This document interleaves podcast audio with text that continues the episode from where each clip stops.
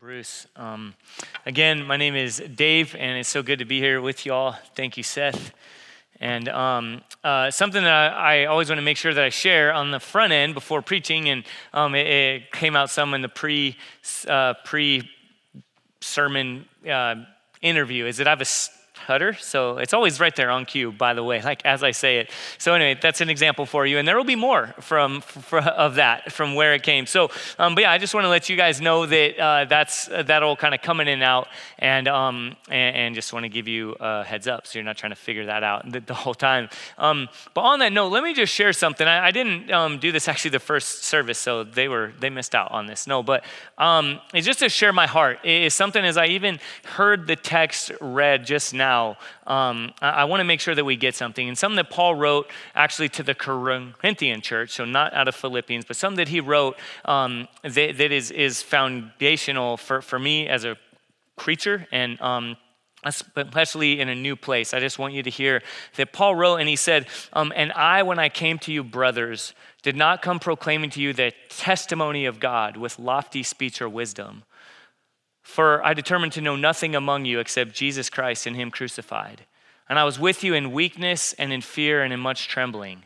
And my message and my speech were not with persuasive words of wisdom, but in demonstration of the Spirit and of power, so that your faith would not rest in the wisdom of men, but in the power of God. And that's my, my prayer and my expectation that the Lord, through His Spirit, through His Word, will speak to us the testimony of God, Jesus Christ crucified, the power of God on display. And I know that um, last week Ricardo shared, broke it, broke it down as, as the big idea of verses 1 through 11 being living the life of Christ, right? That, and it was kind of one long sentence that ran on and explained this is what it means to be a Christian. This is what it means to be a follower of Jesus. And then it kind of left us in this hanging place of like, well, well, what now, right? Like, how does that inform my life now. And so, where last week Ricardo explained that the life of Christ is to know Christ, to gain Christ, to be found in Christ. And this week is kind of a, a, a fatherly exhortation by Paul to the church in Philippi, to individuals and to a community of people like you, like us here this morning. And he says, press on. Press on in the faith because you belong to Jesus and he has made you a citizen of his kingdom. And then there's a warning. He'll say, But watch out for enemies of the cross. And then he ends though with again, like picture a father or a coach or, or someone that's that's kind of holding his his kid or his student or his athlete or um, kind of over the shoulders and saying, But continue, press on, live in light of who you are because you belong to Jesus. And that's where Paul kind of kicks things off, beginning in verse 12 right now, right? It starts with the word not. So again, he's picking up that theme and he's saying, Not that I have already obtained this or am already perfect. Okay, he's wanting to kind of deconstruct what sometimes happens in um, our Christian circles, right? Is where like pastors or clergy or preachers or whatever can kind of get put up on a pedestal. And though I'm short and I want to be put up higher than other people, I was even thinking about standing on this table. At first, I'm like, what is this table for? We're used to a podium, but I'm like, no, I'm not going to do that. But um, but it, Paul similarly, he's wanting to break down this idea like, guys, I haven't arrived there. I've not already attained it. I'm with you. And so let my spurring on with you be as one of you. And then he reminds them where it all comes from. Okay, he says, press on.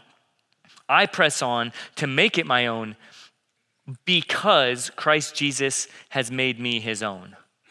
Okay, let's consider that for a moment. Okay, he's, he's charging them to press on. Now, just to help this kind of sink in for us, I want us to want you to pause for a moment and just right now be thinking through in your mind what comes to mind when you hear the charge press on. Is it perhaps you're an athlete or a former athlete, like probably many of us, right? Back in my day, Uncle Rico, of you guys know, like we kind of tell these tall stories of throwing footballs over mountains and things. But if you if you think back to just your life, what's a context you found yourself in that you needed to press on? Perhaps you've run a marathon. Maybe you, you had a season of life, or you're maybe even in one now. what jumps out to me, yes, I have triplets and had all these different moments in my life where I was like, am I ever going to sleep again? Is, you know, what does it look like? Well, for me, one week in particular jumps out to me of pressing on. And it's a week I'll never forget. It was the last week of undergrad for me. And I was about to get married the week after, which, yeah, looking back, probably not the best planning, but we're in a hurry amen and so um, we were looking to get married and i needed to graduate school right that was kind of a con- contingency when I asked for my wife's hand in, in marriage. And um, because I took people's advice to kind of take your time and ease into school early on, I kind of slacked a bit early on. And then that led to you got to really buckle down that last week. And I had to take seven classes, like seven full credit courses, and finish all those papers, all those tests. And then I had a capstone project due as on top of that. And I shut down actually like midway through, and I barely got done, but I did, praise God.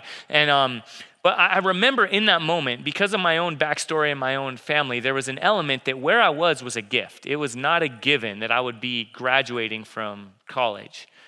And then I had a lot to look ahead to. I was about to join staff with a ministry that I got to serve with um, for t- 10 years alongside my wife. And we had all these exciting plans that were we had plane tickets booked, we had stuff, and here I was needing to buckle down and dig down. And that's a similar theme of where the Philippian church finds himself is listen, you're in a moment right now. On the one hand, consider, remember where you're from, and then think about where you're headed and how does that inform where you're at right now. But probably most of us, even as we hear that, we start to maybe get a little anxious. We start to maybe think about, okay, what, how much coffee do I need to consume? How much do I need to eat, work out, whatever? How am I going to do this to get through it, right? How am I, how am I going to pull myself up by my bootstraps and get through this time to press on? Again, maybe where you're at right now in your life, that's your tendency because most of us in America, that's our first flinch, right? Is how can I grit it out? How can I grind through this? But that's not Paul's exhortation. Even though Philippians, let's be honest, and we're going to hit on a few of these, people will use things from Philippians way out of context, right? Like, I can do all things through Christ who strengthens me. Like, I was an athlete, uh, sort of, and I had that like written on my cleats or whatever it was. Um, and it's like all of a sudden, because I have that verse, that's like the magic verse now. I'm going to be able to somehow be an NFL football player. And we all know that's very far from the truth, right? No, you can maybe be on special teams, on the freshman team when you're a senior. Okay, but um, so these verses just aren't just like magic copy and paste, take out of context. So when we press in here and we look, Paul's charged to press in. Look at that at the end of verse. Oh, I forgot to put my glasses on. I'm all excited. So at the last part of that, what does he say? He says, Press on, I press on to make it my own because Christ Jesus has made me his own. I don't consider that I have made it my own. I press on because Christ Jesus has made me his own. Listen, church, the first part of this charge, this encouragement to live the life of Christ, to continue on, though you're in difficulty, though you've experienced some persecution, and his charge to them is Nero is now the emperor. You're about to experience more and more persecution. It's not going to be easy, but I charge you to press on. And then he specifically gives the exhortation, the encouragement do it out of the power of Christ because you belong to him, because he has made you his own. And though we know that intellectually, so often we put that kind of, we just hang that on a hook in our minds and we don't operate out of that. But his charge, the fuel that he wants to put in their tank right now is listen, because you belong to Jesus, because he has made you his own, he has called you his own press on, stand firm, persevere. And then he says, right, forgetting what lies behind and straining toward what lies ahead. I press on toward the goal for the prize of the upward call of God in Christ Jesus. Now, let me explain that for a mo- moment, because this, um, I was actually talking to Seth earlier, and, and, and he pointed out, and rightly so, how often this gets taken out of context right? We hear, forget what's past, forget where you're from, don't live in light of that. Even um, our kind of gospel centered m- movement, I don't know if you all know that terminology, let me explain it for a moment, is that the, the gospel, which means what? The good news. The good news of Jesus is far reaching and all encompassing, right? All of life is all for Jesus, that that informs every facet of your life, the good news of Jesus. And so the gospel centered movement often will get kind of distorted and, and, people will basically um, say, well, so that kind of that means um, just you put your trust in Jesus and you're now reconciled to Him and you have faith in Him and you're a new creation in Christ. All of that is true, but it's sometimes used as though so his gospel doesn't need to inform anything about your life, about where you've come from, about what you've experienced. Perhaps you've walked through trauma, sins you've committed, perhaps sins that have been committed against you. That stuff doesn't really matter. The old is gone, the new has come. Just, just you're a new creation. Just look forward. Now, hear me. That is not what this is saying. Yes, he's saying the gospel, the good news of Jesus, is sufficient, is the fuel that you need but it's not simplistic, it's far reaching. So it's, it's more like this if he's saying, don't operate out of the old man, out of who you were. And sometimes, let me just say, that, that means a long process of learning to undo old habits, old belief systems of what it looked like to, to think about yourself, to operate out of yourself. He's saying, listen, forget those things, not in terms of you don't remember them or you don't enter into them or you don't engage them, right? You perhaps through therapy, through different groups, right? Exodus groups, redemption communities, different things like that. In fact, I would say that Paul would encourage that, and this even could be used to help foster that. But he's saying, but don't operate out of that. All right, as you know, we as a church, as, as a whole, Redemption Church, have a significant, are, are a part of the foster care and adoption, um, you know, crisis. And many of you I know in this congregation have entered into that and walked through that and seen the beauty and the growth and the redemption. And you, you likely know that the reality of a child living into who they are as your son or daughter is not just, well, it says it on the paper. The courts have already approved it. It's good. Like, we don't need to ever address again whether or not you feel that I am your father or mother.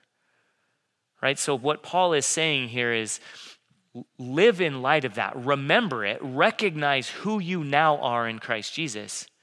But don't let that be like shackles that keep you in, in, in, in trapped. Okay, an, an, another really helpful picture I, I, want us all to get. I know you here at Redemption Gateway and all of us at Redemption take baptism incredibly seriously, right? It's not just an outward expression of an inward transformation, just something you kind of have to do so you kind of cross it off the list. No, every time it's done intentionally for the person being baptized and for the community surrounding them, coming alongside them, encouraging them that we would remember, all of us, our baptistic identity who you now are in Jesus. Because Christ Jesus has made you his own, has, has, has called you his possession, you are now dead to sin and alive to new life through faith in Jesus. And that is meant to be a picture, a reminder a fuel for all of us. So when we read here, forget the old man, it's don't live as though you're still dead, as though you're still enslaved to sin. Live as though you've been set free, as though you've been raised again to new life, as though you have died, that, that Jesus has put the power and the and the and the and the and the death hold of, of sin, that he has put that to death. He's put that to an end. And then when he rose victoriously from the dead and, and is ushered in his glorious kingdom with his new resurrection resurrected body, the picture we get here in this passage is that's your identity too. So forget the old. Don't live in light of that. Live in light of who you are. And then Paul says in verse 17 this beautiful picture that um, author and theologian and professor Mike Goheen, who I believe is preached here, and some of you know he leads what's called the Missional Training Center, um, gives this incredible picture where he says something like from this verse where Paul, where Paul encourages, he says, Brothers, join in imitating me and keep your eyes on those who walk according to the example you have in us. That the, the posture, the shape of the Christian life should look something like this, where you would say, all of us, whether you're a parent, whether you work in Redemption Kids, you work with the youth, you're a pastor, you're a teacher, you're whatever your vocation, right? If it's all of life is all for Jesus, and it is, then the call is to look something like what Paul's saying here.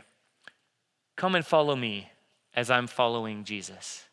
Right? We have a cross here. We have a picture that, as a parent to my four young kids, that my life isn't, I've got to have it all figured out. I've got to hover over them with a helicopter. I've got to get their school and their, eh, they have to know three languages by next week and all this, right? It can be exhausting.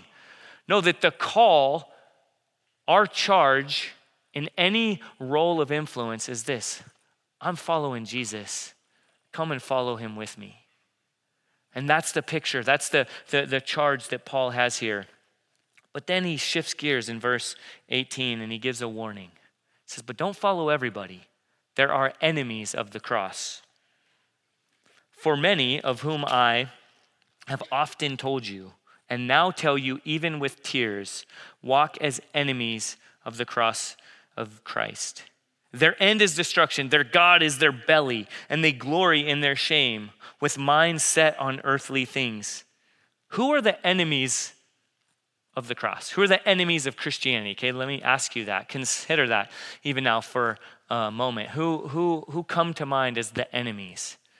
I don't know what it might be in your context, right? I joked about, you know, U of A, ASU, you know, I see, you know, we could kind of make fun and say some things like that, but what is it, right? Or even within redemption, there are some jokes, right? It, here in this context, I don't mean to like profile, but it might be like liberals, hippies, right? Like people driving Priuses. Those are the enemy, right? And then we're like, no, that's Redemption Flagstaff. Those are our brothers and sisters, right? We love them. And I can poke fun because I'm going to talk about hipsters here in a moment, right? We that's us, like or Redemption Tempe. There's all this, right? We all can kind of have fun with it, but as, if we're honest, we press in. Sometimes our functional understanding we insert into the text that our enemies are not what God is actually saying.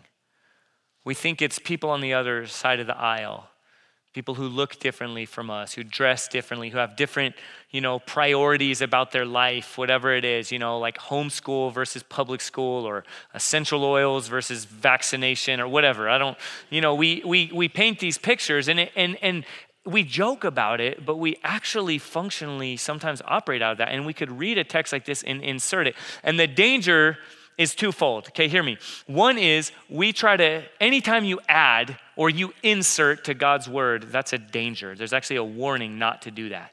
Okay, to put on your own lenses and just kind of plow right through any stop sign and just say, oh, this is what God's word is saying. It's the enemies are those, it's Fox News, it's MSNBC, it's whatever it might be, right? And we just kind of go with that. The other danger, though, hear me, when we do that, is not just inserting and getting it wrong, but it's we miss the real warnings that God wants to give us. Amen? And here's some of the warnings that I think in our cultural context come to mind. The enemies of the cross, what is that? It's in summary, it's this to add or take away anything from the gospel of Jesus Christ. The good news of Jesus, right, is what that means. And so the enemy of the cross is to say, in any case, Jesus, what he did, he lived, he died, he rose again. That's good news, but it's a little incomplete, right? Like you need to do these other things. You add to it, right? You need to you need to um, speak this language, listen to this kind of music, right? Go to this kind of denominational church. You need to whatever, right? We and we do it. We fill ourselves in there. It's it's legalism ultimately. It's it's and and what's happening, it, it doesn't just mean you're, you're a better Christian and, well, sorry, my struggle is I just read my Bible a lot. Okay, like that sounds okay, right? We kind of church it up and it's like, well, I'm a little bit of a Pharisee, but hey, guilty. I just happen to have memorized the whole Bible. Shame on me. You know, that's kind of how we handle it.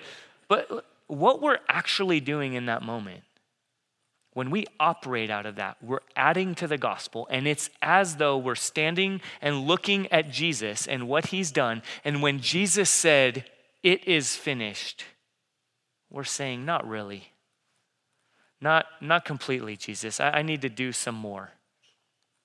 I should probably add a couple things that will make the Father really accept me because you're not enough. Okay, and I don't mean to pile on a burden more and more with that, but I want us to understand the seriousness. And the flip side of that is the opposite, but as Timothy Keller says, it is two thieves of the gospel legalism and licentiousness. which that was a minor miracle, by the way, just a little unrelated, but L's are my worst. L's and R's, all right? So I have to preach out redemption and talk about legalism and licentiousness. You're, you're, that's, sorry, I was about to go off there and say, but hey, God is good, amen? He's getting it done. But the other side of that is taking away licentiousness. Okay, it's saying, Jesus, I know you declare that you're Lord. You declare that it is finished. You, you say, Into your hands I commit myself. Jesus says, we see a picture of him in Revelation that Jesus is on the throne saying, Behold, I am making all things new. That Jesus is Lord and, and ruler, and he is reigning over all things. As Colossians chapter 1 verse 15 through 20 so beautifully paints this picture that Jesus is the one who has all authority over all things seen and unseen. And when we don't live our lives with a sense of understanding of our desperate need for his spirit to empower us to obey him to live the life that he is calling us to live that we belong to him because he has made us our own what we're doing is we're saying you're a good example but you're not really the authority ultimately in my life. Your provision, your sufficiency isn't really what needs to drive my life. Like when it's convenient, when I feel like it makes sense, when it all lines up for me, I'll obey you. But um, otherwise, I'm just going to kind of do my own thing because you're not really ultimately Lord. And Paul warns, I think that's the posture, that's the understanding we have when there's this incredible warning Look out for enemies. And you guys, I just want us to understand here it's not all people who look and talk differently from us. His warning in this context is you're swimming in polluted waters that you don't even recognize. Be on guard. Let me share with you what this looked like for me this last week. So, this time last week, I was um, I was actually I was about to get on a plane from Guatemala to fly back here. I got to spend eight days in Guatemala with my son um, on a trip that our, our church is a part. Our congregation is a part of, and I'll share more about that in a moment about Guatemala and, and all that I got to see there. But um, we flew through the Houston airport on the way to Guatemala, and I've flown through that airport before, and it was you know normal airport. It's no, nice. It's no Tucson airport. If any of you Air, airport's struggling, by the way. But anyway, it's a big, nice airport. And so we get to Guatemala and we're like, whoa, we're not in, you know, US anymore. And that was obvious. Well, flying back, if you've ever traveled, especially to like a third world country or anything, you know, any anything like that, it's really nice to get back into a US airport, even the Tucson airport, right? Whatever airport it might be, it's like, ah, oh, finally, like I feel a little more comfortable. If I get in trouble, if I do something, I don't know if it's just me, if it just shows, but sometimes I'm even tempted to like test that. Like, you know, it just feels even that a little bit better. Like, even if I get in trouble here, I'm on home soil, you know, I speak the language, I know who to call, I know what to do. And yet this time I did experience that. It was like, let's get some Pizza Hut, McDonald's, let's load up on everything, all the preservatives that we had to go without for a week, right? But something else happened this time. I, I saw with kind of outsider eyes. After only a few days away, we get off the uh, off of our plane right? We're back here oh this is nice. And within moments i'm walking with my 12 year old son and there's a victoria's secret in the middle of the airport. We must have walked past it but i just didn't even notice. It's like oh the mall same thing. But after being in guatemala for eight days and now we're back there it's like what is that doing in an airport right? And like my son and I are like, oh, hey, look away. We're like walking into walls and stuff. But as the conversation, as we kind of debrief that as a team, some of the women on our team actually shared, I think, some b- better observations. He said, wow, I, I, I, I kind of forgot the, the message we're inundated with of comparison, of you're not enough of you should look like this mannequin. You need to buy these things and look this way in order to be worthy of love, in order to be desirable. And, and, when we say there's nothing to prove and nobody to impress, right, we like have it on shirts. I see some right now. We say that, but how often do we functionally, practically operate out of that good news? On the flip side, how often do we operate out of a world recognizing we live in a world that is filled with consumerism that says you're not really enough?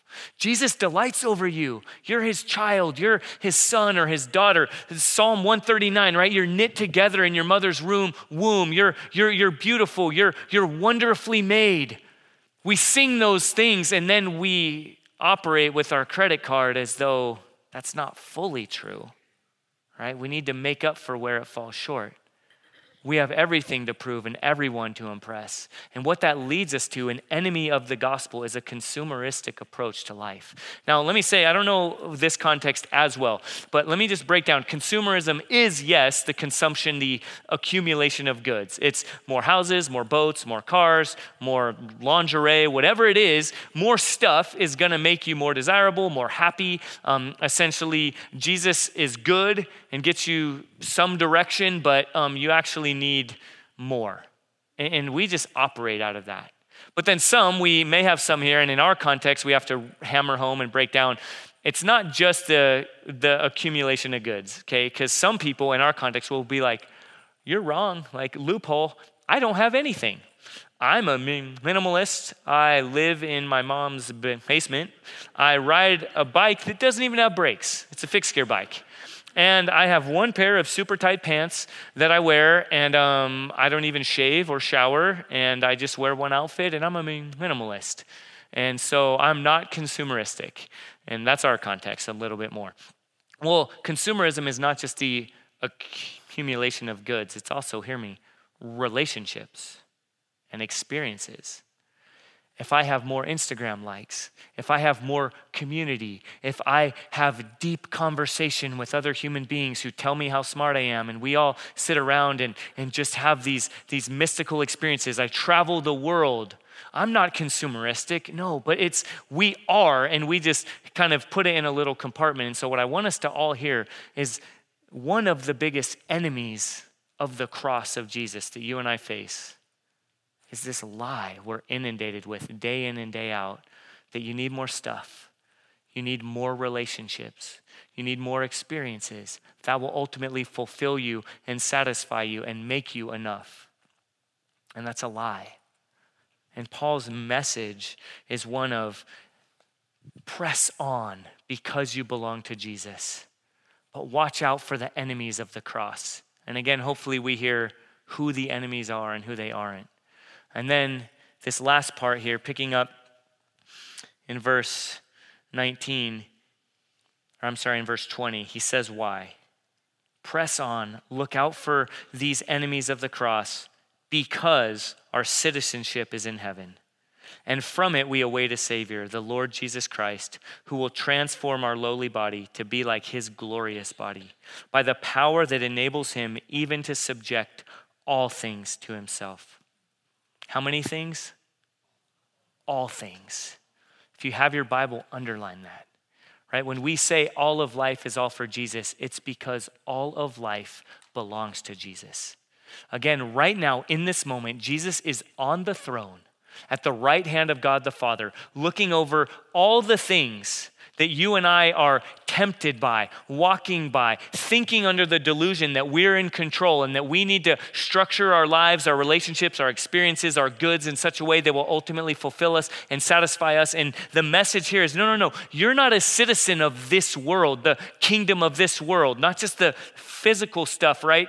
But because some of us, again, think, oh, that's fine if it's not of this world. You know, we have that sticker on our car and we just think in terms of physical. What the, the, the idea, the imagery of kingdom, okay, hear me right now, is which, which life operation do I function out of? Which message, which story do I participate in? Which good news do I digest and live by? Which fuel drives the car of my life? And Paul's message is the Lord and Savior Jesus Christ has made you his own and made you a citizen of his kingdom. And this language would be incredibly intentionally placed there because, in this context, again, in a Roman colony where a lot of like retired military people would be, like our context in Tucson, right by Davis Monthan Air Force Base, and we have a lot of ex pilots and different military folks. This would be a very similar context. And they would be thinking, operating out of this world of, well, Nero's really in charge. He's Lord ultimately. He has the power, right? Life or death. He rules over everything. His face is on the currency that we have. And he's ultimately savior, right? He saves us, protects us from the Germanic tribes, from the, you know, short, hairy northern Europeans like myself, right? Scotland, Ireland, right? And they would have this idea, okay, he's our Lord, he's our savior, he's the one that keeps the world and the lifestyle that we've grown used to and that we accept. And Paul's language is no, there's one true Lord, one true Savior who has all power. And he uses that power right now to rule and reign over all things. He's also, that's the same power through which he was raised from the dead, and the same power in which he now has a glorified body that he is calling you and I into, that one day we will exist for eternity as a part of his glorious kingdom with glorified bodies. Some of us with aches and pains and gray hair coming in and balding, right? And we know this is good news. All right, but the message here is there is a, a power on display there that informs our lives right now. And let's end with this verse that he uses, that he says in chapter 4, verse 1. Therefore, in light of all these things, brothers, whom I love and long for, my joy and my crown. Stand firm thus in the Lord, my beloved. There's a tone here of incredible love and incredible urgency. Um, if you, you, you, guys could throw up this picture, this is what comes to mind for me of, um, again, having just spent a week in Guatemala and I got to take my son, as I mentioned, and you see him there. I think it's obvious which one's my son. But um, Cooper, he's actually fluent in Spanish and was like had an awesome time there. But um, there was an element of taking him on this trip and spurring him on in the life that he's going to live and to remember whose he is, that he belongs to a Lord who rules over an entire world. But that one picture there, Danielle, is who I want to talk about. And then the other picture, you see my son there, Cooper's between two boys, um, Daniel on his right, and then um, John on his left, the one holding the, the Gatorade bottle. Well, these boys grow up in an environment, a context that you and I can uh, almost certainly not even fathom. Um, that boy, Daniel, only has one eye, and it's because he's from an incredibly poor family, and he got cancer, and before he could get treatment and get it operated on it, took his, his, his eye. And yet he's this incredible soccer player playing out there with one eye. It was, I got to coach him and mentor him some and, and encourage him. Um, but it, getting to walk through his story with him. And then this other kid, John, the one with the Gatorade bottle, right?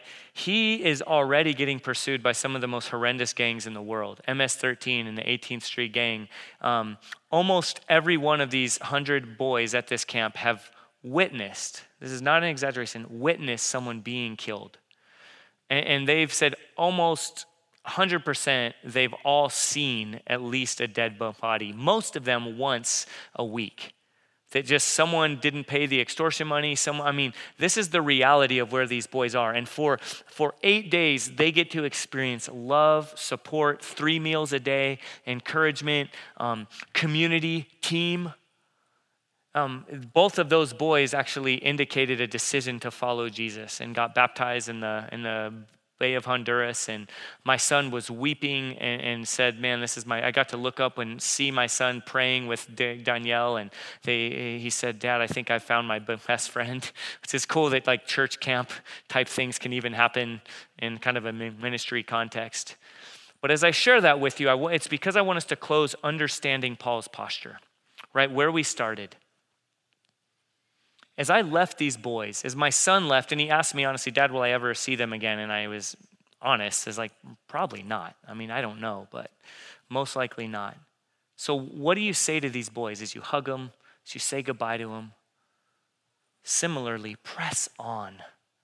This was almost certainly the best week of their lives up to this point, and almost certainly the best week of their lives until they're adults, until they can make their own decisions. And yet they've heard a message of good news. And they've put their faith in Jesus. And one week later, right now, almost certainly, they've already been inundated with something other, with another good news. With, hey, these gangs are actually Lord and Savior. If you get a part of one of them, you'll be, you'll be known, you'll be protected. You'll have an identity, you'll have a crew, you'll have a community right? You, you've grown up poor but if you you become the the the one with the gun then you you can actually now provide for yourself and your family and, all, and this lie right? It seems so obvious to us. The average age for one of these boys is 30 years old. The life expectancy for one of these boys in that community is 30 years old. So the message that i want them to hear that i believe paul wants the philippian church to hear that i believe you and i need to hear is like hands on the shoulder.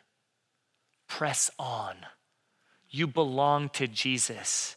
You're gonna be you're gonna be tempted by enemies of the cross that will say you need to add something or you need to take something away. But but but but stand firm. Remind one another of the good news of Jesus that you belong to him and he has made you a citizen of his kingdom.